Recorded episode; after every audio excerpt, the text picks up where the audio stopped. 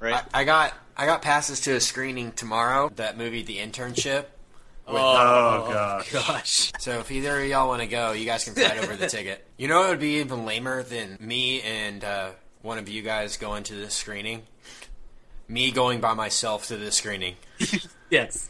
Ladies and gentlemen, make yourself a cup of soda. I'm Kent Garrison, I'm Brian Gill. And I'm Richard Barton. and this is Mad. About Movies. You sound insane. You realize that? Yeah.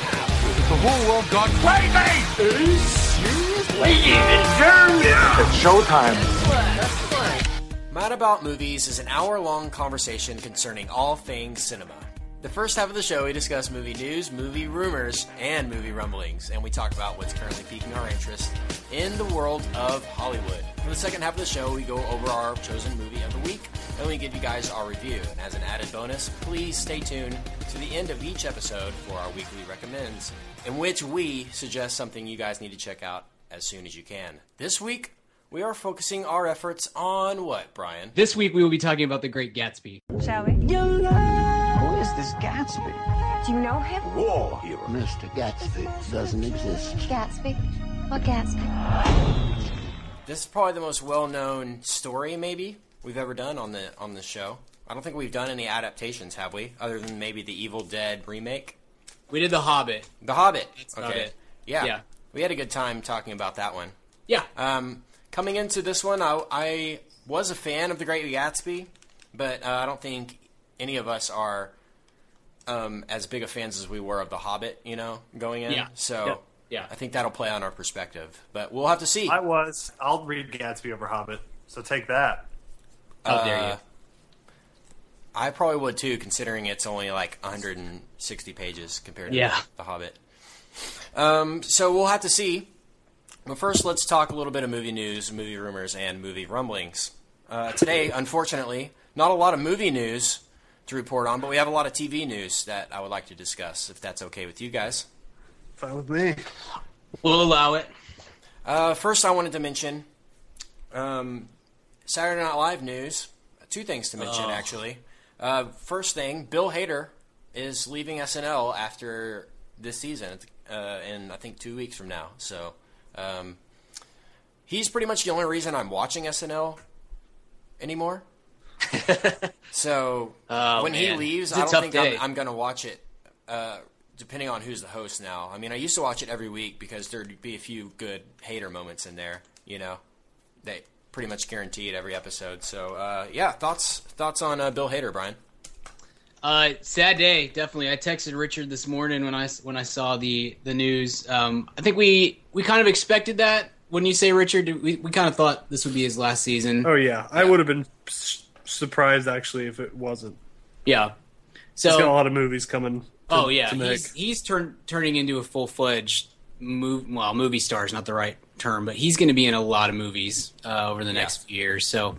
Um, it, but it is a sad day. Hader's a great part of that show. I think I think maybe one of the most underrated parts of that show. I think he's kind of the glue that has held it together uh, at times over the last few years. Um, and uh, and so I'm definitely sad to sad to see him go. And uh, I hope he'll come back and and do the the cameo spot from here and here and there, um, and bring back Stefan because Stefan is my favorite Saturday Night Live character of all time, and I I don't want to live in a world without Stefan. So Uh, yeah, definitely, Richard.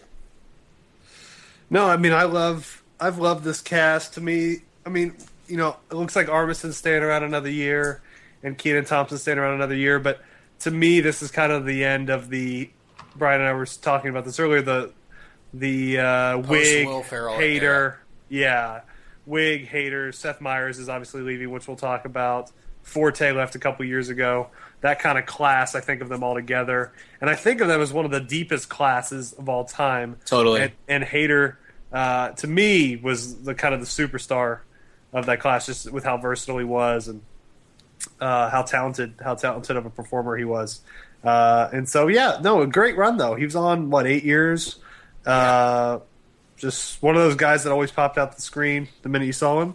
And uh, fun, fun. You know, he'll be back. We'll see him. We'll, he's not going anywhere. We'll see him in some movies, I'm sure. And he's got that movie coming out with Kristen Wiig later in the year, and and uh, no, a, a, sad but fun day. I think I'm excited now. I was already excited for this uh, week's episode because, well, obviously Kanye West, but uh, now I'm even more excited to, to kind of see the Hader farewell. Yeah, exactly. Um, Bill Hader's one of the few like new era SNL cast members that kind of has um, screen presence on a movie. You know, I, I, I think Samberg left you know SNL last year or two years ago, maybe even, and has he done anything since then except doing random Lonely Island uh, cameos? You know what I mean? Like, yeah, he's got a pilot next year for for Fox, and I know he's in that Adam Sandler movie, but I guess that that was before he left the show. But um, that's Yeah. that's about it. Yeah, he's he has he certainly hasn't taken off, but I do think he spent a lot of time doing the Lonely Island bit and Totally. whatever that's worth. So Yeah, that's. I mean, that's art right there. That's the only word I can choose to describe it is art. Great. Um, so uh, it's only a matter of time now till Sudeikis leaves. I, I'm guessing he'll probably be the next next to leave. He was supposed to leave uh, prior to this season, but uh, the election he was playing Mitt Romney. So if he ha- had he won the election, um, we don't. Uh, he, he probably would have stayed on for four more years at least. Right, you know. right. So. yeah, Um, so we'll see. What do you think? Uh, who do you think is the next to leave, Richard? I think Sudeikis is gone. Um, this I I'm think surprised Armisen's still on. though. I think Armisen's will be on for a while. Um, Yeah. I think he kind of he's such a sketch comedian, uh, not unlike Tim Meadows and not unlike uh, Darrell Hammond, where I don't know if there's much of a market for him now, now more than ever, right? I mean, like now now a lot of these SNL people. It used to be you did movies or you did nothing. Now, as we've seen with Parks and Rec and things like that, you can you can go on to television, Thirty Rock, things like that. So there's maybe more of a market for Armisen later, but I think he's such a sketch comedian, uh, like Meadows and Hammond. He he may do 12, 13 years on the show, uh, and just kind of do his thing. And Well, and he's he's the type of guy too that seems like he doesn't have too much of an ego about his place on the show, so he can fit into the background of a of a sketch just as well as he can. Um, you know, be the the lead in this. I mean, you go there are t- sometimes you go an entire week and you don't see him, and that Yeah. doesn't seem like a a huge issue for him or or anybody on the show. And so I think there's there's some value in that uh, to have that guy around, that kind of veteran presence. Um, who doesn't really necessarily have to be in six sketches a week. Yeah. Think about, I mean, going on that veteran presence point, like Bill Hader is in every single skit. Yeah. It seems like, and he's the lead on pretty much everything. It's it's freaking crazy. It's going to be weird not having him on there. Honestly, it's going to see be interesting to see who steps up. You know what I mean? Yeah. well, Taran Killam is kind of the guy that Yeah. they're Right. I like Bobby is- Moynihan too. I think he's got some Yeah. funny stuff. He is funny. I, I think Killamore is going to be, you know, you always kind of have that leading man that can do uh, straight material as well as kind of goofy stuff. Farrell, Hader, um, Phil Hartman. Uh, so you'll have, I think they're kind of grooming Taran for that part. Uh, Moynihan is sort of a side, you know, in that more forte, uh, Chris Chris Kattan, yeah, Chris Kattan, Chris Farley kind of role. Uh, yeah, it, it'll be interesting. They have a really strong female cast right now. Some of those new girls they added are really talented. Kate Great. McKinnon, Abby and, uh, Elliott. Yeah. Abby Elliott's gone. She oh, got I fired. mean, um, um, Vanessa Bayer. That's what I'm thinking. yeah, Vanessa Bayer. Yeah. Vanessa Bayer's great. So I mean, they have they have I think uh, they've done a good job in the last year of of getting some people. So it's you know it's I always SNL is like watching a baseball team or a fantasy team or something. You- You have to kind of you know honestly Forte, Armisen, Hader were not that great when they first started as a unit. You have to let these things kind of gestate and Right. get used to writing together and working together. You know, it's not the end of the world. There there will be another really funny SNL cast in probably Yeah. three or four years. Um, actually, I don't think you know. Brian and I have talked about this a lot. I, I think this has been a pretty bad year uh, from a writing standpoint. They've had a really talented cast, but the jokes have been really lazy.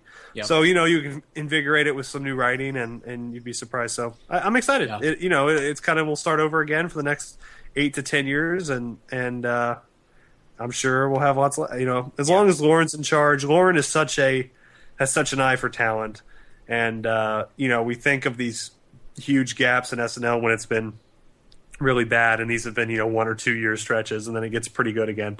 Uh, I, I, I totally trust trust his judgment, and hopefully the three of us will get jobs. Exactly.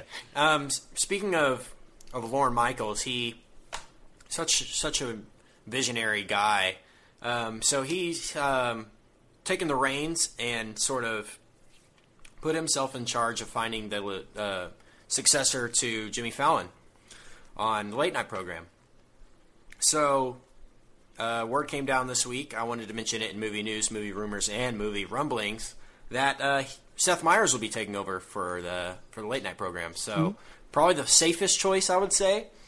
Um, And I think that's a good word, uh, good word to describe the whole situation. Very safe. You know what you're going to get. You know, um, very uh, funny potential. You know, for writing bits and everything, and sort of making the show his own. I think. Uh, more potential than than I saw in Jimmy Fallon. I mean, I didn't see anything coming from Jimmy, Jimmy Fallon when they announced he, he was going to have a show. So um, definitely a little more excited for this one than than I was for Fallon. So uh, Brian Gill, Yeah, I I think uh, I think that's a good choice. I really like. I've always liked Seth Meyers. I think he's obviously a very talented guy. Um, I'm a I'm a Conan loyalist. I, I recognize that that the Conan show is not nearly as good as I. Anytime I watch a Jimmy Fallon show, I think it's great. Um, and, I, and I recognize that it's probably better than Conan is. But uh, but I love Conan, and so I, I stick around for that. The the one issue or complaint, I guess, that I might have with the Seth Meyers choice is that you're now backing up um, Jimmy Fallon with it, it, you, you. You run the risk of becoming redundant going from Jimmy Fallon to Seth Meyers. Yeah, there, sort of there's a lot of similarities. there. Yeah, yeah. Um, and so I, I guess we'll have to see how that kind of plays out. But um, you know, I think it's a good choice. I think Seth will be good at that that role. He was great on on uh, Regis and Kathie Lee when he when he did a few spots uh, in, in place of Regis. Um, Richard and I talked about before. I think I I think that was his job to take if he wanted it. Um, but maybe this is something that's more up his alley. Anyway, I think he'll be great at it. I don't know that I'm ever gonna religiously tune into either of those shows. The the late night talk show is kind of a uh, fading art, uh, obviously, but um, I think that you're you're right. That's a safe choice, and I'm sure he'll be good at it. Richard. Well, I mean, I I love uh, late night TV more than I think anyone loves anything. Um, and so I love these breakdowns. I know I wanted Seth Meyers originally was my choice when Fallon got the job. Sure. Um, I really thought he he's a better joke teller than Fallon. Uh, which I've been and Ken, I'll be I'm with you. I was very surprised at uh, not only Fallon's success, but uh, how deserved his success is. He's really good. He's he's really good. And uh, Lorne has a great thing where he said, uh, you know, Jimmy will be successful because people like Jimmy. Yeah. Um, and uh, you know, likability is a big thing. I think Myers has a lot of that. Do we know is he moving to L.A.? I haven't heard. I don't know. It'd be weird to have them both in New York. Um, so I would assume Myers is moving to L.A. Uh, so that's interesting. I, I, I don't really know what to think. I think he, you're, I think Kent, you put it very well and succinctly. It's, it's a very safe choice. It, it may end up being a very good choice. I think it is a little redundant. I don't know if their humor is that similar. Uh, Jimmy's much more sketch oriented and musically oriented, whereas Seth is more just straight joke telling. Yeah, yeah. Uh, but they look alike, kind of, and they have. They're both kind of silly. There is something aesthetically similar about them, and they I, come uh, from the same place. So, I mean, I, I get, I get your point there. So, I see it. Uh, I see Seth Meyers' show as being more of a di- kind of like the Daily Show. You know, I Yeah, can see him doing more exactly. political humor, um, a lot of YouTube clips and stuff. You know, sort of kind of what Jimmy Kimmel has been doing. Uh, so I don't. I see. Yeah, I, I definitely see Jimmy Fallon as more of the, um, you know, how David Letterman is. You never know what he's going to do. You know what I'm saying? There's Yeah. like the randomness is what's great about Jimmy Fallon's show. I think I think Meyer's show is going to be very structured, but still very good. Um, I I don't doubt it's going to be good. One person that Yeah, I wanted to mention who I thought could have taken over and been great was Joel McHale. yeah, Um, yeah. Yeah. I don't know why there wasn't more discussion on on other people taking over. You know what I mean? It seemed like ever since they announced that that Jimmy Fallon was taking over for Leno, it was like, okay, Seth Meyers. You know, Yeah. it was like there was not even one other name really mentioned. Uh, Well, I No. think I think part of it is sorry, Richard. I didn't mean to cut No, you off. you're good. I think part of it is you have to find somebody who doesn't really have a whole lot of interest in actually acting and fleshing out a, a, a wider range of of uh, of credits for for the resume. Uh, Well, I Joel guess- McHale. I mean, that's Obviously, no one has seen Fever Pitch or Taxi. yeah, Yeah, but you know what I mean. I mean, No, uh, yeah, I know. Myers and, and Fallon both are not really um, don't ever seem like they're that concerned about being in a movie anymore. Um, and Conan is obviously the same way, has no ambition to act. Uh, Joel McHale, I like think- Chris Hardwick too, but I'll have to differ with you on that. I hate Yeah. Chris Hardwick. Yeah, Can't so stand- I. I just can't stand him. he's but a, he's a poor man's uh, Seth Meyers. Sure, sure. I understand his appeal. His appeal to me is, but but it's it's I I don't like him at all. But I but he fits into what yeah the the same category of the guy who's not really an actor, but Safe he's choice. a performer and a presence, and so Richard, yes. um, who else did you uh, say you would you would have liked to have hosted the late night program? Yeah, that's what I was getting to. I mean, Seth is a really safe choice, but then when you think about it, there's really no one else to choose. I was, I thought they, it might be interesting. Like, how many times can you pick the brown haired, haired, you know, white guy? yeah. Uh, so I thought they might go with a, a female or Yeah, George Lopez, yeah. yeah. that one that, that Oh, worked. I remember that show. I actually love that show. oh. yeah, right. Lopez tonight. that was the biggest joke. Every joke was racist. Every single one. Wait, is he Mexican or something? I haven't heard that. yeah. Um, I was voting for Barkley. I just wanted late night with Charles Barkley, Yeah, I could. and it's I just him. It's just him in a lazy boy, and he tells some stories. At some point, he falls asleep, and then you, you just go to bed with him. He never gets to his guests. Um, yeah, I, I thought it, it was either going to be look, it was going to be your com- com- comedian de jour. It was going to be Seth Meyers. I don't think there's any other comedian being considered. Um, but I thought they might go really out of the box with it and pick somebody that you wouldn't think, like a Baldwin or uh, you know, move Ellen to late night, or you know what I mean. Something not obviously, the, both those are pretty outrageous, but I mean something like that that kind of was a really kind of yeah, or go with an unknown like they did with Conan. Um, you know, uh, so I was I was surprised. No, I wasn't surprised at, at Seth, but I, I don't think there was really any other comedy name that uh, that could be chosen.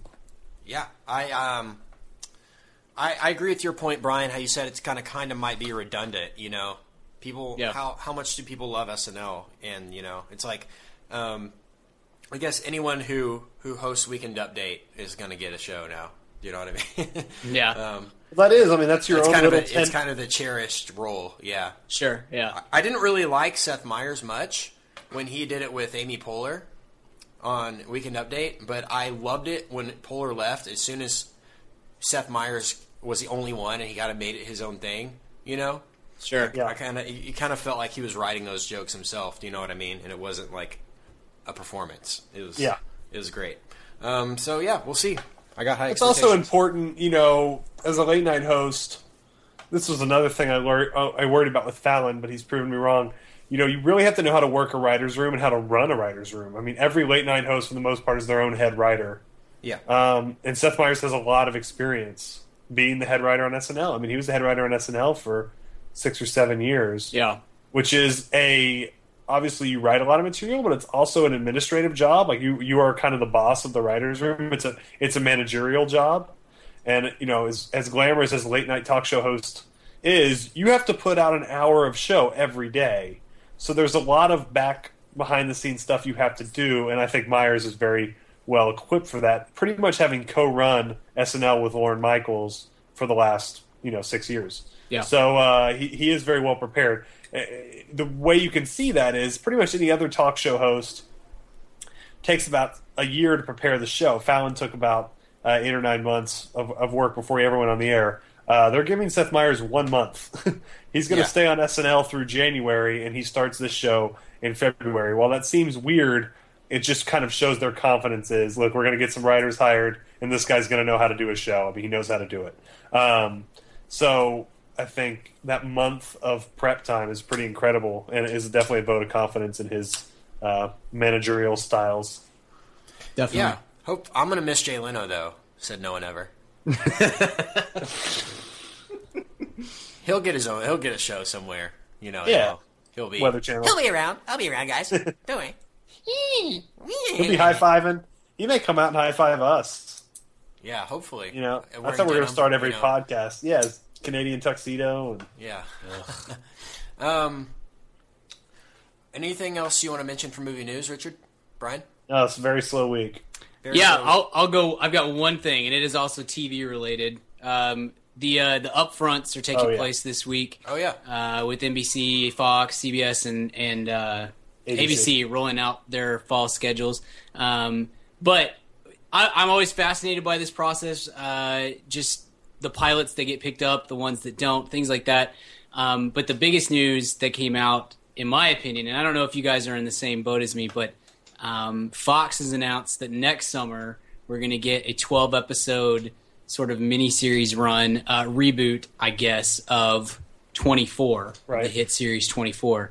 Uh, I wanted to get you guys' thoughts on that. I don't know if if either of y'all have ever been big fans of the show or if that even registered uh, to y'all when, when that news came down this week.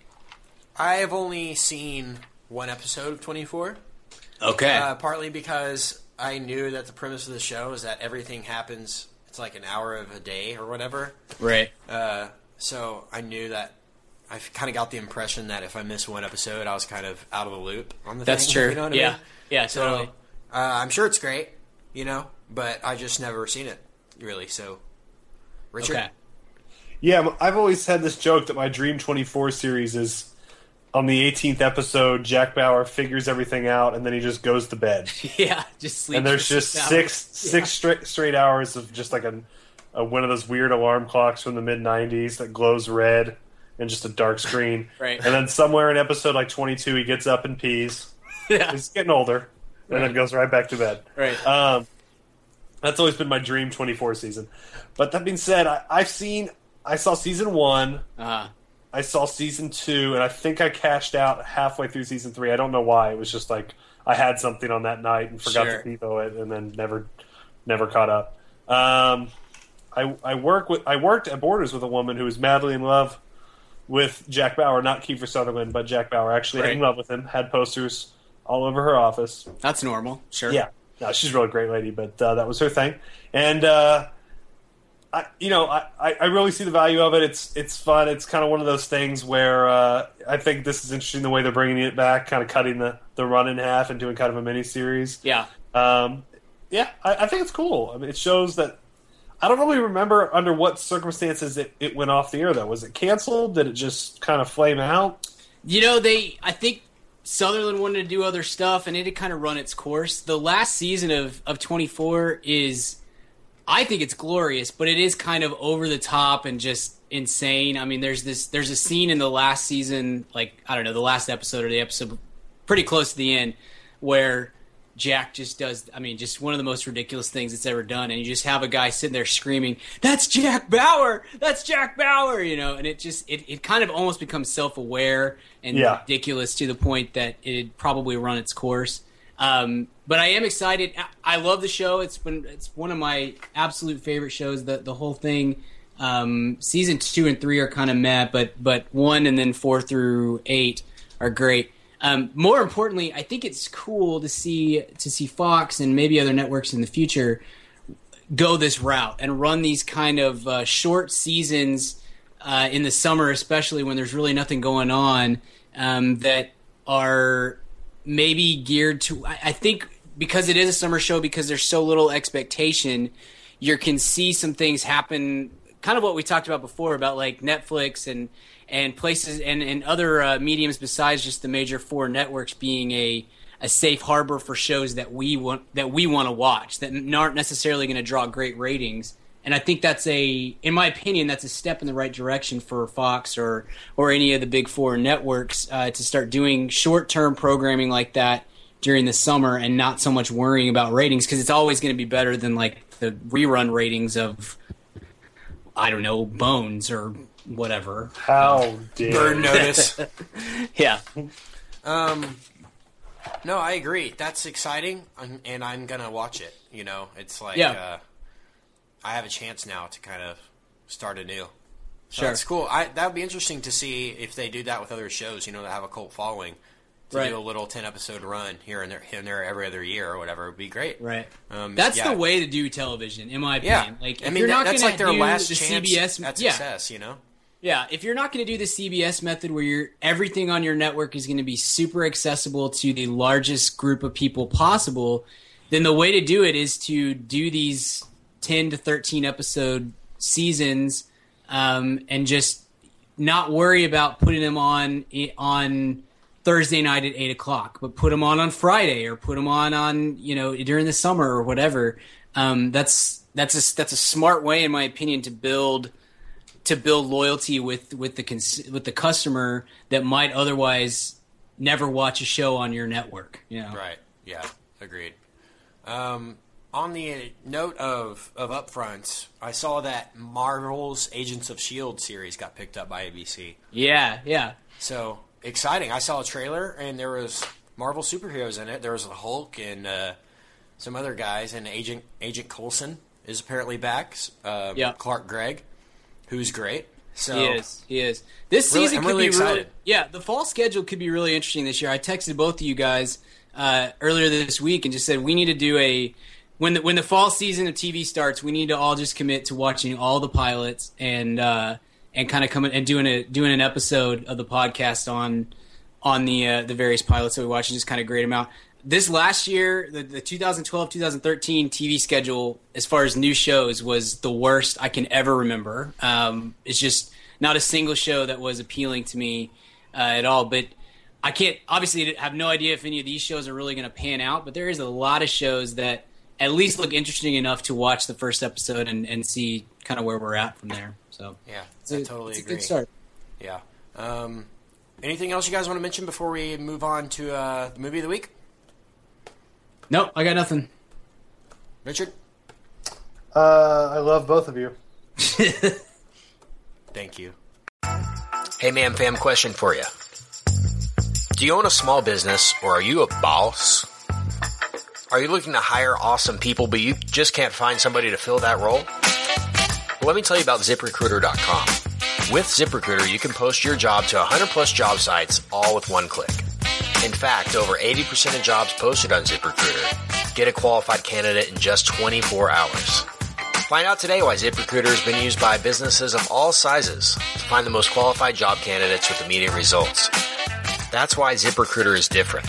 Unlike other job sites, ZipRecruiter doesn't depend on candidates finding you. It finds them.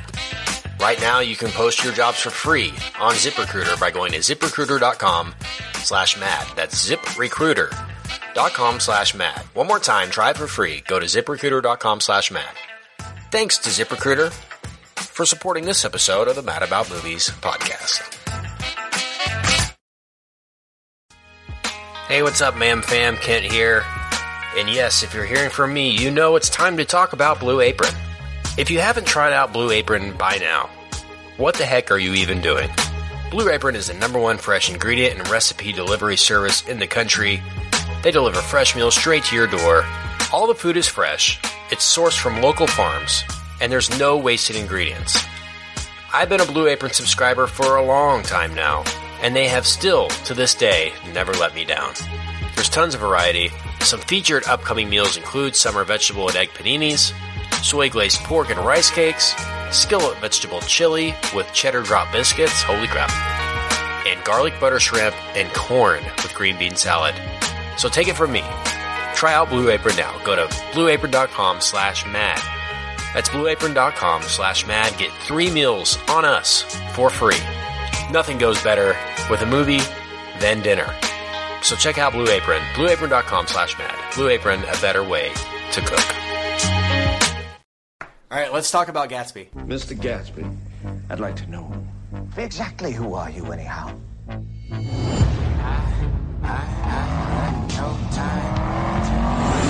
Can't you see who this guy is? With his house, his parties, and his fancy clothes. All right, so uh, Richard Barton, I want to let you take the reins on this one. You No. see, you saw this 30 minutes ago. so, um, and you're also, as You're our, our listeners literary know, expert. our literary expert. Yes. Okay. So, uh, go ahead, sir. So I just lead with my review. Yeah. Well, I have to say, I, I like like you said, I just got done seeing it, and that was by far the best Great Gatsby theme park ride I've ever been on. um, a little long, but uh, it was great. No, it's it's uh, it's it's kind of a joke. I mean, it's a uh, it's a theme park ride. It's things. It's um.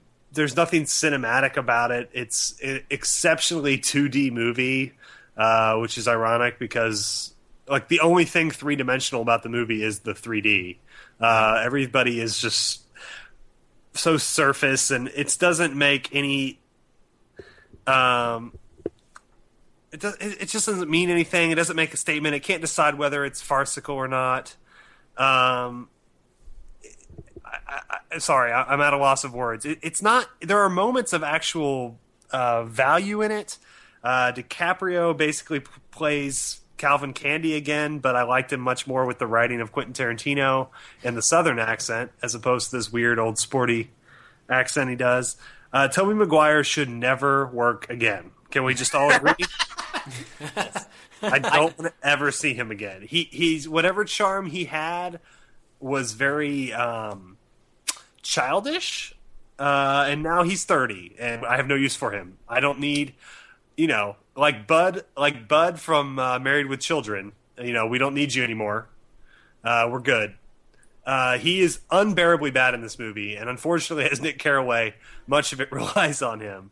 Right. Uh, Joel Edrington is that his name? How do I say his name? I think Edgerton. Edgerton was Edgerton. just laughably, laughably bad. I agree. Um, and I, I- love him, by the way. I love him One of too. He's great. Actors, terrible in this movie. Yeah. Great in Zero Dark Thirty, great in everything else I've seen him in. He is absolutely terrible in this movie. Uh, Carey Mulligan is just uh, she's fine, but like any actress could have played that part. It, it, why get Carey Mulligan, who's one of the most talented actresses today, when you know like Hilary Duff could have played that part? Um, that's a timely joke. Welcome to 2003. uh, is Hilary Duff even still alive? I don't know. Uh, She was on Two and a Half Men this year, so you know she's is that she's is that well. still on? um, yes. yeah. Ugh. No, it's it's an exceptionally vapid, 2D, silly movie. Um, I don't understand why they made it. Um, there there's some really great uh, scenes of kind of like I said, it's, some of it is is very uh, thrilling. The theme park aspect of it. Uh, there's sometimes some really cool scenes kind of take a breath away. It'd be great in 20 minutes at Universal Studios. Uh, maybe you could have some smell-o-vision or something. Right. But uh, other than that, useless. Brian, your thoughts? Yeah, it, I want to say okay. I want to say one.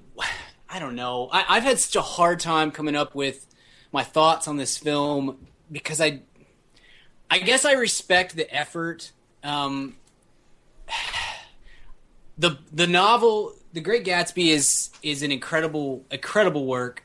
Um, one of my it's besides The Hobbit, it's probably my favorite literary classic ever. Um, I've read it half dozen times. I read it yesterday just to make sure that I was remembering everything correctly. Um, it's a great book. It's also completely unfilmable, and absolutely. um, you cannot. I mean, you're exactly right, Richard. It's it's this the, this movie is is two dimensional.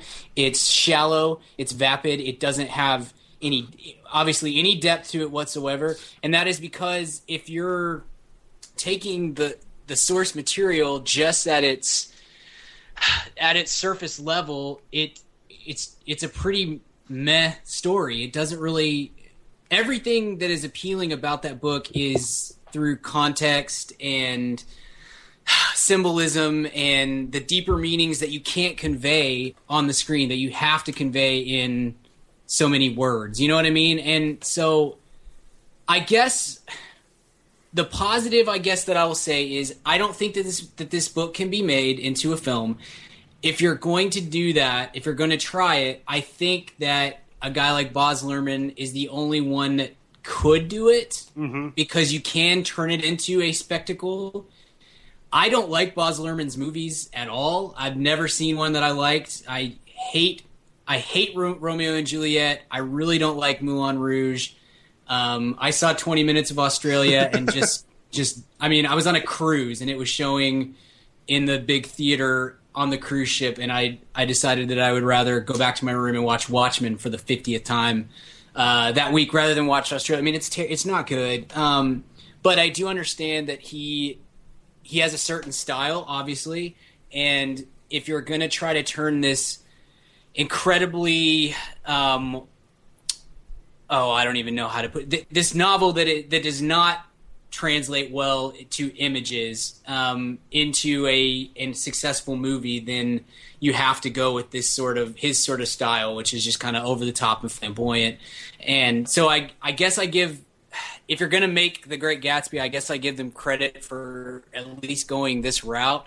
But that said, I don't like this movie at all. I thought that Luhrmann's direction was oh really not that great. I was actually quite bored by the movie, which I certainly did not expect coming in, given again his his flamboyant, uh, grandiose style. I thought all of the exciting um, over the top parts that you see in the in the trailers and whatnot, all of them are in the first hour or 45 minutes of the movie and the back half is so incredibly dull and and slow of pace um, and so you know i i guess i'll say this i get why some people like this i i understand it's it's very theatrical and dramatic and whatnot and if you're into the visuals that that Luhrmann is known for, then I, I I I guess I understand why you like it. But I think it's honestly, I think it's crap. Um, I really I don't think this is a good movie at all. Well, it, Ken, I'll get, I'm going to chime in before you get going because I know you'll have a lot of good stuff to say. You know, the the star of this book is the prose. It's, I mean, Yes, uh, Gatsby's yes. sort of a mythical character that doesn't re- he doesn't really matter. Nick Carraway's sort of a, a fop. The what the star of the Great Gatsby is the how, how tightly written it is. So, like you said, you can't get that across in a movie. I mean, No. if you ever take a technical communication class, like not a English literature writing class, but actual technical communication, like how to write manuals or Sure. you know how to write advertising copy, things like this actually teach you the business and theory behind actual writing. Those professors will tell you that great The Great Gatsby is the greatest book ever written because there's not a uh, a word wasted. It's very concise. Right. It gets exactly to the point. It's not flowery. It's it's the prose in that book is unbelievable. So, uh, like you said, you're working at a handicap. Um, so it's it's a valiant effort. It's just not good. It's just not a not a good movie. Ken, go ahead. Yeah, um, all good stuff. I um, I wanted to say that my feelings going into the movie are basically the exact same feelings I had going out of the movie. Um, I I basically couldn't have seen this movie, and I could probably still talk about it in the exact same way on the podcast. Yeah. You know what I mean? Yeah. It's basically exactly what I expected uh, from Luhrmann. You know, it's like I knew I wasn't going to get any Oscar performances in this movie. You know, considering it was pushed back from a December release last year to a May Right. release this year, it's like, well, the acting's going to suck, but I, I mean, it's probably going to be a spectacle. Do you know what I mean? And Yeah. given the um, the trailer and everything, and and and Jay Z being an executive producer uh, on this film, uh, I actually thought it was going to be a lot crazier than it ended up being. Yes, Uh, yeah, which actually kind of I, I kind of enjoyed that. I mean, there's only very there's very few moments of like where I was like, okay, no, that's just over the top. Do you know what I mean? But in like a movie like Moulin Rouge, you know, they walk into a bar and then all of a sudden there's trapeze. You know, it's Right. like Yeah. what is going on? There's no logic used at all. But I mean, I, I really feel like you know, Luhrmann with his other work, you know, with with Romeo and Juliet especially, he sort of used used the story as just the story, you know, as the skeleton to tell, or as a, a movie. Do you know what I mean? Like, like the the Great Gatsby. The story's the same as the book, almost. But, Yeah. But its themes is what di- are what's different. Do you know what I mean? It's like, especially with Shakespeare, it's like one day Baz Luhrmann read Romeo and Juliet, and then in his mind's eye, that's what he saw. You know, was that film. So it's like basically all we're getting with this is his interpretation of The Great Gatsby. Do you know what I mean? It's Sure. not Absolutely. like it's it's to me it's so falsely unrealistic that it's just like almost like parodying the book. Do you know what I mean? It's like Yeah. trying to. Uh, I don't know what to say. Like the the there there's aspects of it that are surprisingly accurate. Like I read the book, you know, a week, three days before I saw the mil- the film, or I finished the book again, and like there were lo- specific lines that I remember from from the from the book that have no um, bearing on the story. Do you know what I mean? It's like certain Yeah. things they chose to make accurate, but there's certain th- huge things that they chose to make inaccurate, like the whole Totally. fact that Nick Carraway's in like a a um, Sanatorium. basically Yeah. sanatorium with alcoholism. When basically he says in the book even that he's only been drunk two times in his Right. life or whatever, you know.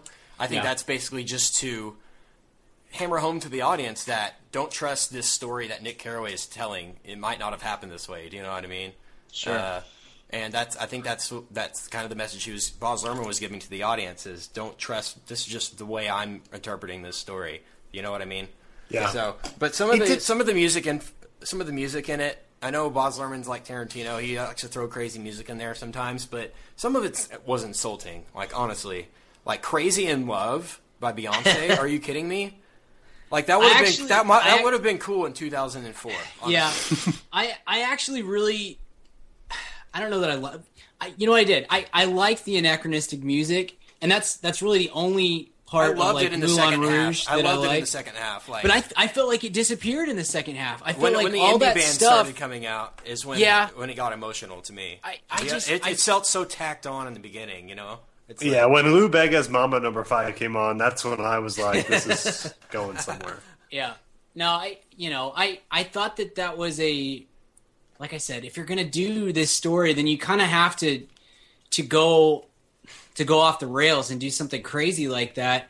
And I just I'm I'm shocked. Honestly, can't I I'm shocked that it that it was as reserved as it is. Just kind of Yeah. like what you said that it it does go so close to the book in so many ways and yet it totally it misses the point at the same time and it's Yeah. like so if you're gonna if you're gonna do this story so close to to the source material but you're not gonna i don't know you, i needed them to go i needed luhrmann to honestly go crazy over the top the way that moulin rouge is in order for this to to be successful in my opinion and again i don't like moulin rouge but i felt like that's what had to happen in this one to make it work um i don't know i i think you almost have to take this movie on two levels you have to judge it one as just a movie, as just a standalone film, and then also as the interpretation of the book.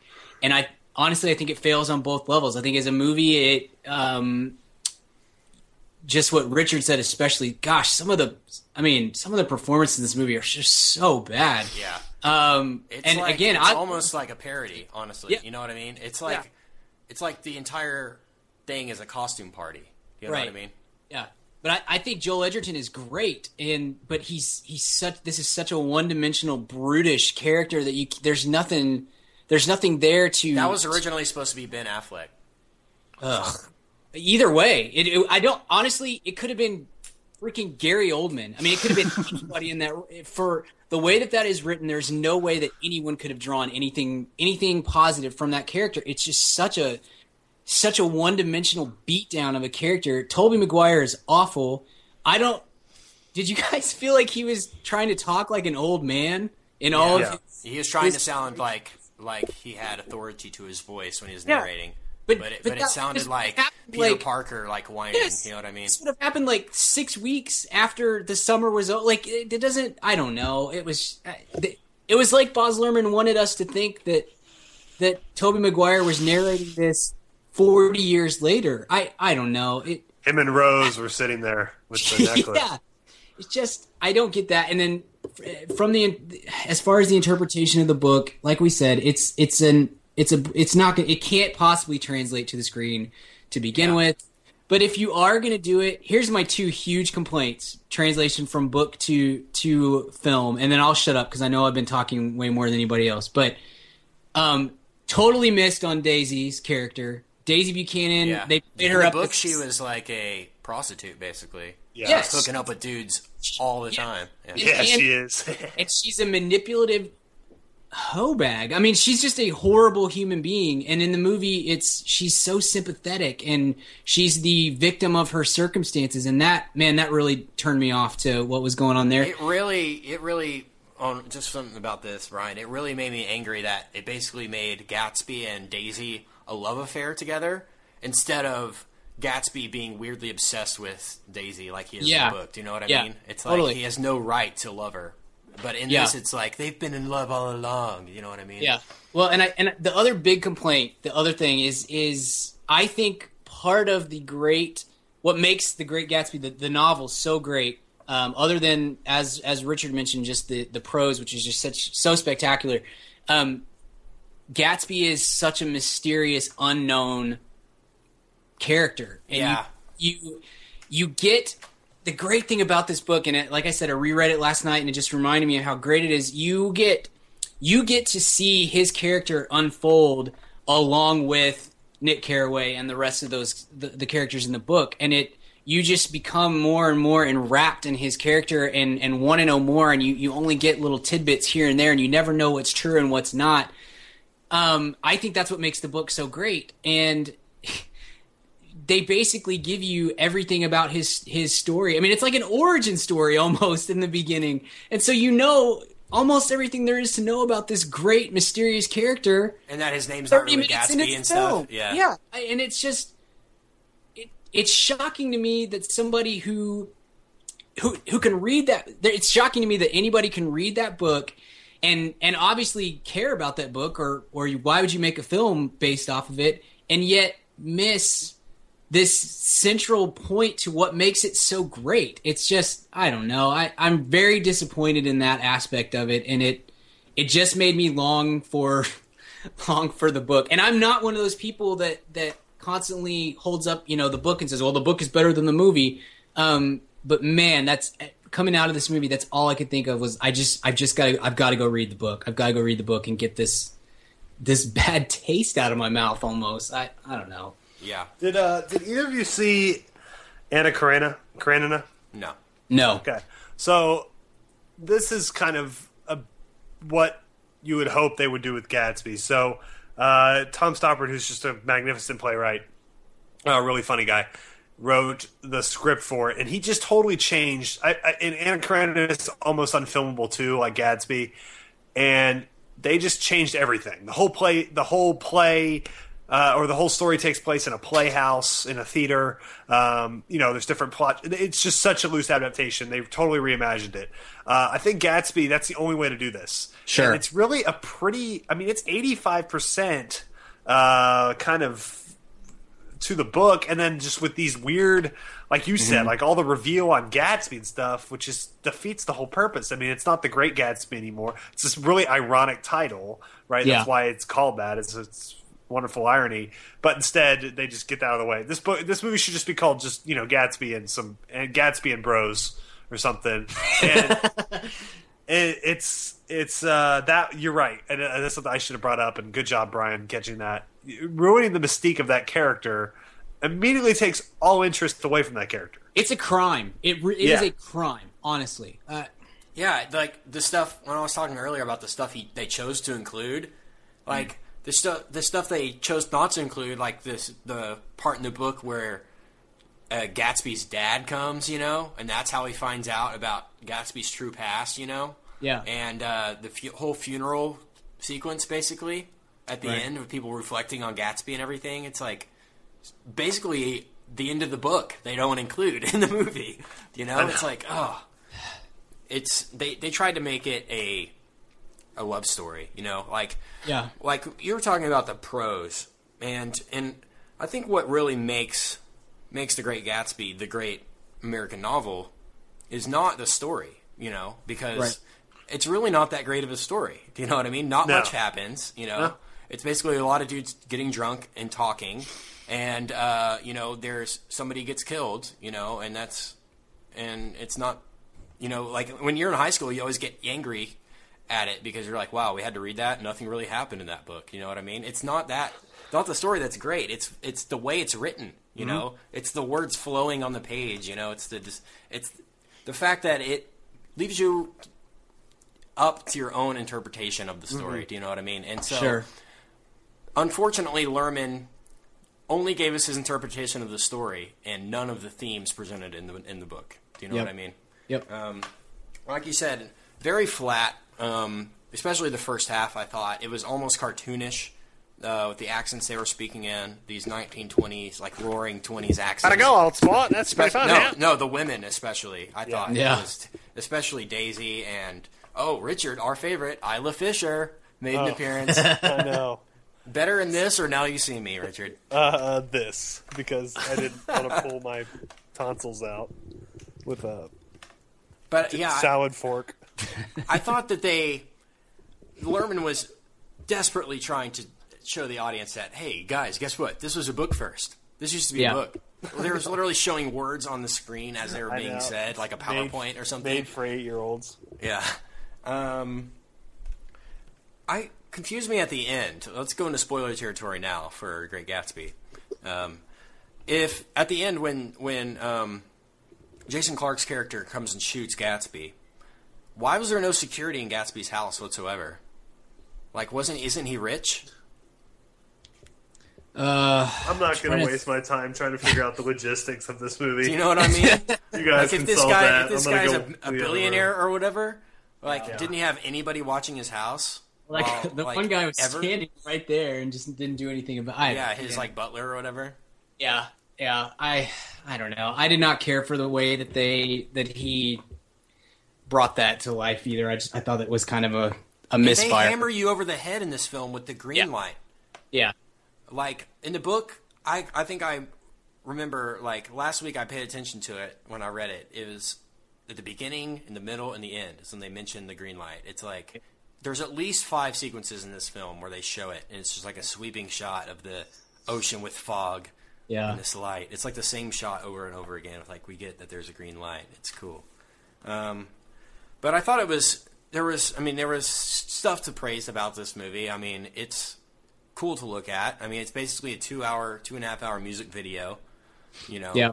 Um, costumes were cool. I'm sure come Oscar time, people would be talking about the costumes and the cars and everything. Production design was pretty good. The cinematography was annoying. I'll. I hated it. Hated Um, it. yeah. Better than it was now you see me. Yeah. no, it is way better than Now You See Me. Yeah. It was watchable. Did you guys see it in 3D or 2D? I had to see it in 3D. Yeah. 3D. Okay. Uh, I I saw it in 2D because I obviously I hate I hate 3D.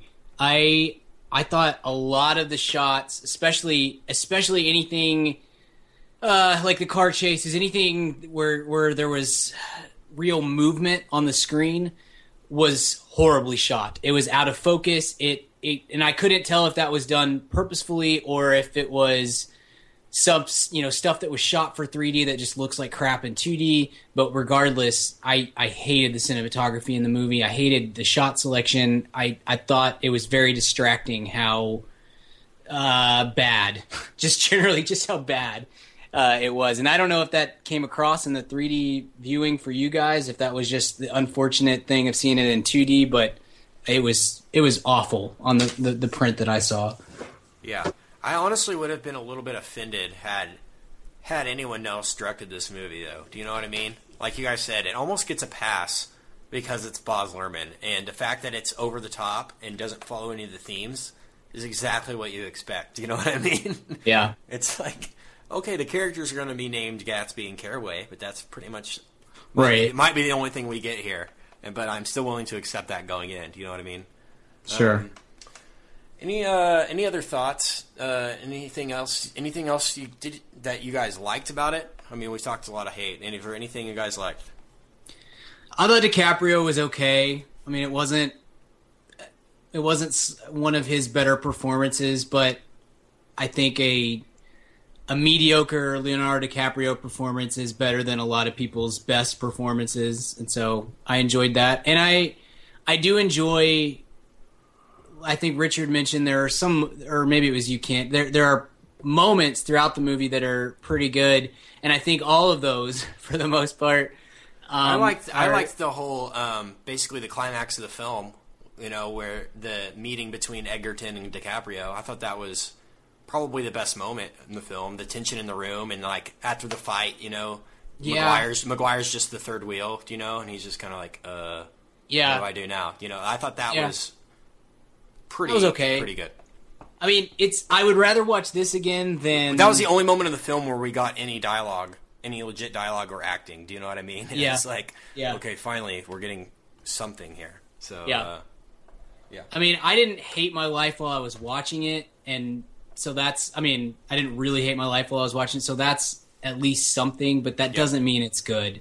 Um, more than anything, the good moments in this movie just reminded me of how great the novel is. Um, because I felt, I really truly felt like most of the best moments in the film were taken almost word for word directly from the book, and that made me remember how much because it's probably been five or six years since I'd read the the novel. It made me remember how much I love it. So go read the book, kids. I mean, seriously, if uh, this it's required reading in my opinion.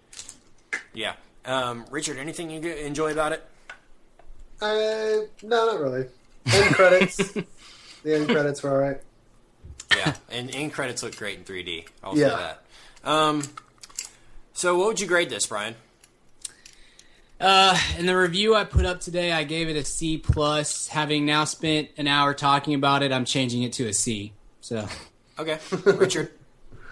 Uh, I'm in the same range. Probably C minus. Probably go a little. Probably liked it a little less. Yeah, I would say a C, solid C for me. I would say three and a half stars, maybe three. Um, not a complete Uh, failure considering it's Baz Luhrmann. That's you know that's basically my synopsis of it.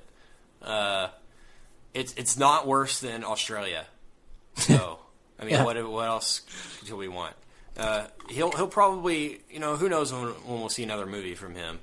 It's it's kind of weird, you know. He he writes his own movies and like kind of he's kind of a weird guy, you know. So yeah, um, really kind of an interesting. I don't think this is going to be a film that people talk about in ten years, you know. Just like no one talks about, you know, Romeo and Juliet anymore as anything significant and cinematically. So, um, any other thoughts on this before we uh, move on to weekly recommends?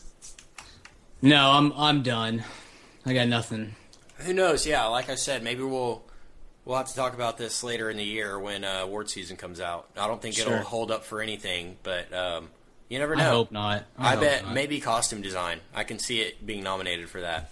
Yeah. uh, but that's it. Yeah, it should win that. I think. I mean, that, those are great costumes. Nothing's going to be more extravagant than that. Yeah, I thought the cars were awesome. By the way, Yes. Didn't Yeah, you guys. that's that true. was that was Yeah. the highlight of the movie was seeing Yes, those I freaking agree. cars. Those cars were awesome. They were. Um, so uh, let's move on to weekly recommends. Brian Gill.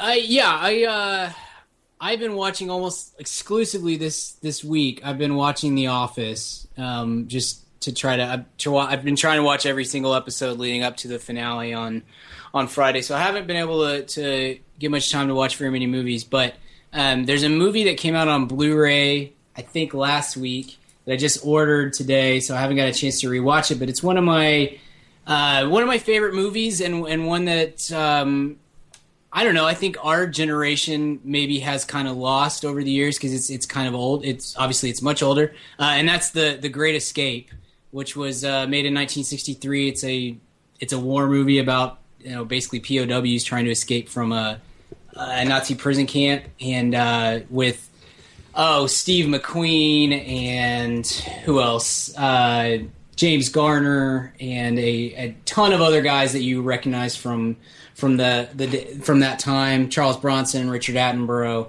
James Yeah. Coburn, etc. Uh, yeah, um, great film. One of those films, one of those movies that like your dad really likes, and as a kid you're like, "This is stupid," and then when you're older, you check it out and you, you realize that it's a great movie. Um, definitely worth worth picking up. It's like eight dollars on Amazon for for Blu-ray. Um, I've got a DVD copy that I bought like five or six years ago for five bucks or something at, at Walmart. Um, and uh, and it really is a great movie. Have you have you guys ever seen this? I have seen that movie. Okay. Uh, I have not. Definitely check it out, Ken. It's in my in my opinion, it's one of the best war movies um, ever. And uh, Steve McQueen, I mean, anything Steve McQueen is in is pretty Yes. great. But uh, he's just such an awesome guy.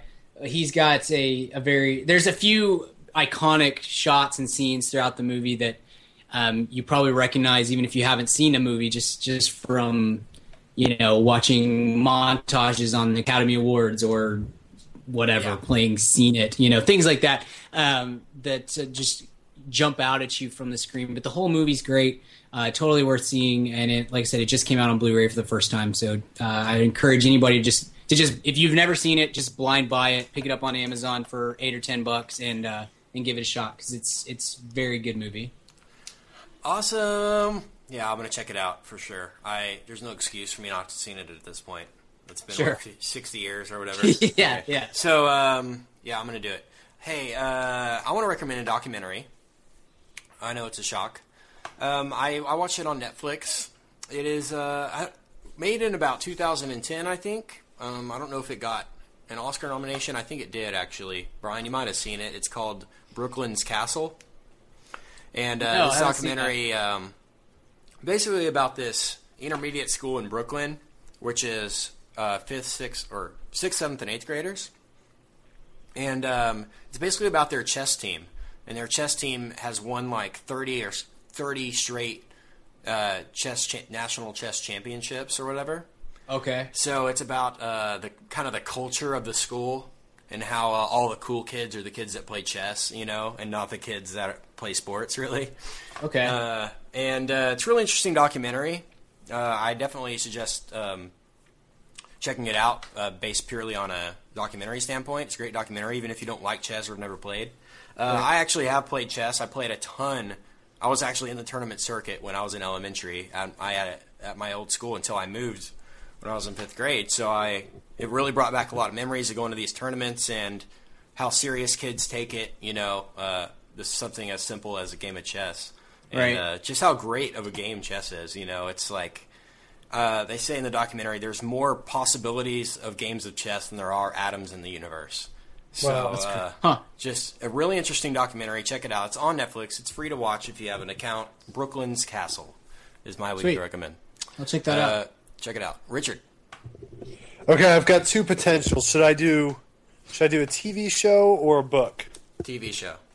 Okay, so I did check with- out Lapham's Quarterly though, and that was awesome. Bla- So isn't that thank you for cool? that. Really cool. Lapham's is isn't the design beautiful of that on Yeah. that? I want to buy a Um, subscription, but it was expensive. It's super expensive, but it's great to flip through when you're at the bookstore. Um, so uh, they. Uh, oh, okay. So my television show of the week is Brian and I. I've talked about him with him with about. Okay, let's start over. Uh, I've talked with Brian about this a number of times. Tried to get him to watch it. I know I eventually will. Uh, and it's fitting this week with our news of the week. It's my favorite sitcom of all time, The Larry Sanders Show yes um, Yeah. which which is about uh, which is about talk shows. So with, with Seth Meyers taking over um, for uh, Jimmy Fallon, uh, it's always good to go back and revisit that bad boy. One of the funniest comedies ever. It's so, the so innovative. Uh, you know the writers that have come from it. You know Judd Apatow and uh, and Co. and, and Shandling's so good. Rip Torn. I mean, you can't. Jeffrey Tambor. The cast is unbelievable. It's so well written, and it's so weird to see that type of comedy come out of people with like haircuts from 1992, because the comedy is so modern and uh, and and subtle and brilliant. And uh, couldn't recommend it higher. My favorite show of all time, Larry Sanders Show. It's on DVD now. You get the whole box set. It's good times. It's on Netflix too. I think uh, I was watching an interview with I think Jonah Hill or something uh, Yeah. a couple weeks ago, and he actually said that it was his favorite show of all time too. It's so- it's- he it was holds like- up. He said he thinks it's the best show ever made Yeah. or whatever. So It's it holds up so unbelievably And well. it's on Netflix. Yeah, seriously, Kent. But watch a couple Yeah. tonight and try not to try not to laugh out loud. I will definitely. Anything else you guys want to mention uh, before we get out of here? Nope. nope that's it Now you see me. Don't go see it. We'll say that that all. That's how I we'll say that until it releases. Yeah. Even after that too, just to warn, just to make sure everyone knows. If you're rest at of the Redbox, year if you see red, if you're at Redbox, you see now you can see me. Don't be tempted. It is not Yes, worth your don't. dollar. Don't do it. Actually, yeah, you should actually buy them and break all the discs. Just do, do a public service to the community. Take one for the team. Uh, anything else you guys want to mention before we uh, get out of here? No, That's it. Or we're done.